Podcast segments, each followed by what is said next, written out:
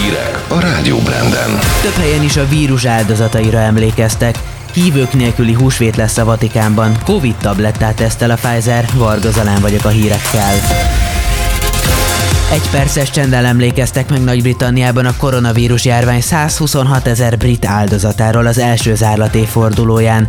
A megemlékezésen Boris Johnson kormányfő mellett második Erzsébet királynő is részt vett. Tegnap délben több európai nagyvárosban, köztük Budapesten is egy percre megállt az élet, tisztelegve a járvány áldozatai és a mentésben résztvevők megfeszített munkája előtt.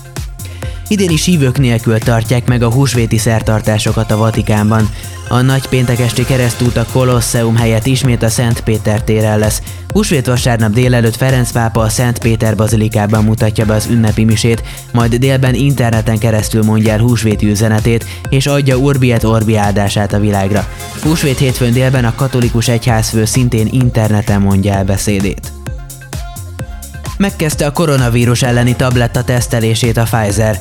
A gyógyszer a klinikai tesztelés szakaszában hatékonynak bizonyult a vírussal szemben.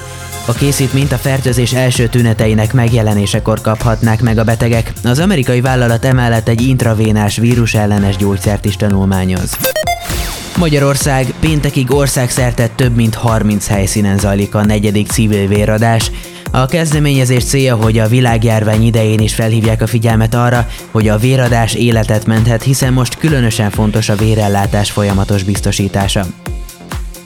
Csalókra figyelmeztet a rendőrség. Az adathalászok az interneten vásárlókat próbálnak kihasználni.